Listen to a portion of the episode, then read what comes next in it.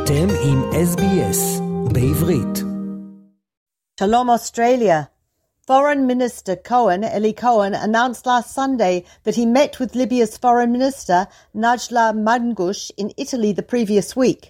In a celebratory statement, Cohen hailed the meeting as historic and a first step in the establishment of diplomatic ties between Israel and Libya. Libyan Foreign Minister Najla Mangush was fired on Monday after the announcement, which sparked outrage and protests in Libya. Opposition leader Yair Lapid said this is hap- what happens when Eli Cohen, a man without any background in the field, is appointed foreign minister. The incident with the Libyan foreign minister was amateurish, irresponsible, and a grave failure of judgment. This is a morning of national shame and putting a life in danger for a headline. Prime Minister Netanyahu issued a directive on Tuesday requiring all secret diplomatic gatherings and their publicising must first be given a green light by the Prime Minister's office. Libya's Prime Minister Abdul Hamid Dbeiba waited until Thursday to publicly reject the prospect of normalising relations with Israel. A few dozen demonstrators gathered in Gaza on Thursday to express their support and gratitude to the Libyan people for rejecting normalisation. Tunisian President Kais Saied said on Tuesday at a meeting for foreign ambassadors in the capital Tunis that the word normalization does not exist for him when it comes to Israel. Said called on the newly appointed ambassadors from Serbia, Iran, Iraq, and Turkey to never forget the Palestinian cause, the central issue for all nations. The UN Security Council demanded on Thursday that the Lebanese military and Hezbollah stop blocking the movement of the UN peacekeeping force and guarantee its freedom to operate, including by allowing announced and unannounced patrols. Opposing a request by Lebanon, the Council voted to strengthen UNIFIL's role.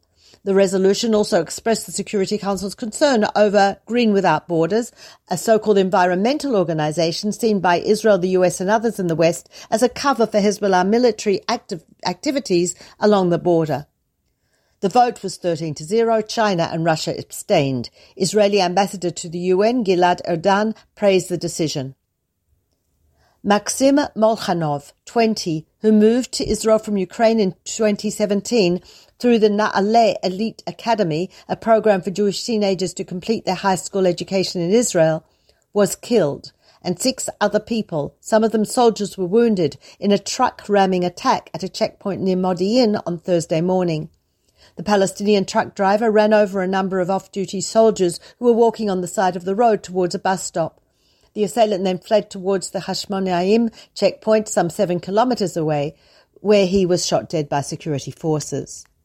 Four soldiers were wounded while operating inside Nablus late on Wednesday night as they walked past an explosive device that was set off. A local wing of the Palestinian Islamic Jihad claimed responsibility for the attack. A 14-year-old Palestinian from the Jerusalem neighborhood of Beit Hanina stabbed a man at the Shivtei Yisrael light rail station with a large kitchen knife on Wednesday night. The alleged terrorist was shot dead by an off-duty border policeman at the scene. Police Commissioner Kobi Shabtai hailed the border police officer who shot the stabbing, stabber, saying he prevented a more serious attack. Palestinian attacks in Israel and the West Bank have left 27 civilians and two soldiers dead and several others seriously wounded since the beginning of the year. 176 West Bank Palestinians have been killed during the same period, most of them during clashes with security forces or while carrying out attacks, but some were involved were uninvolved civilians and others were killed under unclear circumstances, including by armed Israeli settlers. On Wednesday, two Israeli bus drivers were lightly hurt after Palestinians hurled stones at their vehicles on Route 55 in the West Bank. Supreme Court Justice Yosef Elron is facing accusations of trying to destroy the court and engaging in a personal vendetta against a rival judge by putting forward his candidacy to become High Court President, and a challenge to the established tradition of giving the role to the most veteran member of the bench. In an unprecedented move, Elron on Wednesday submitted his candidacy to take over from retiring Supreme Court President Esther Hayut a move critics said was aimed at preventing Judge Isaac Amit from inheriting the position under the customary, but not legislated, seniority method. Elron's request to be a candidate, sent in a letter to Hayut and Justice Minister Yariv Levin, came amid the minister's efforts to institute a new system for naming the president of the Supreme Court as part of the government's judicial overhaul bid. Attorney General Gali Baharav Miara on Thursday strongly rejected criticism levelled at her on Wednesday by Justice Minister Yariv Levin, insisting that she had an obligation to tell the government when its actions are not commensurate with the law. Baharav Miara said she and her staff will not be deterred from fully carrying out their responsibilities in pointing out problematic government activity and legislation by threats of dismissal. Levin alleged that Baharav Miara's frequent opposition to government policy and legislation had left it without representation in court and asserted that there was no working relationship between the two sides, a situation which could be grounds to fire the Attorney General. The Prime Minister's son, Yair Netanyahu, was ordered on Wednesday to pay 130,000 shekels in damages to Dana Cassidy, an activist for Gantz Kahol Lavan list, who had sued Netanyahu for libel over a tweet showing her Facebook profile picture during the heat of an election campaign in 2020. The screenshot, which included her name and position, followed posts detailing unsubstantiated allegations about romantic affairs Gantz was supposedly involved in. Above it, Netanyahu would ask, does anyone know who this is? A few dozen Haredi women and several men held a protest near the home of Jerusalem Affairs Minister Meir Porush on Thursday evening for his efforts to help Rabbi Eliezer Berland, a Haredi sex offender, to travel to Ukraine for Rosh Hashanah. This week marks the 35th successive week of protests against the government's proposed changes to the judiciary.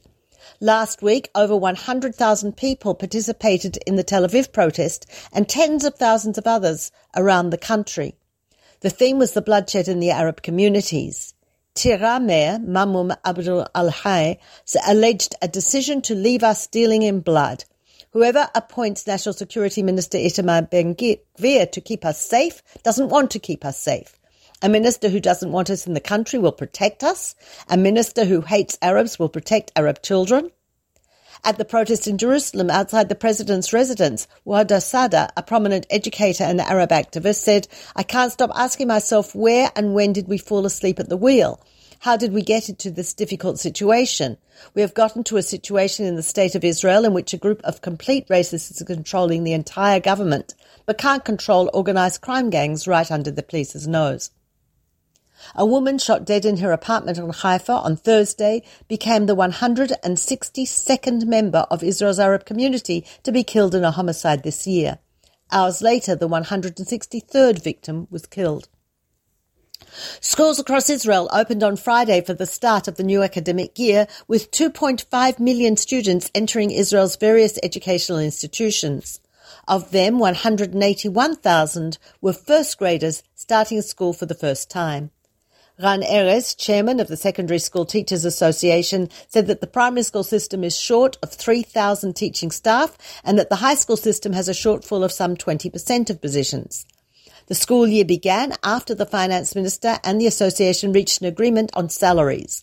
The union, which represents high school teachers, had vowed to strike on the first day of the school if no deal was reached. And to the relief of parents, the year began without a strike. This is Peta Jones-Pellach reporting for SBS Radio. רוצים לשמוע עוד סיפורים? האזינו דרך האפל פודקאסט, גוגל פודקאסט, ספוטיפיי, או בכל מקום אחר בו ניתן להאזין לפודקאסטים.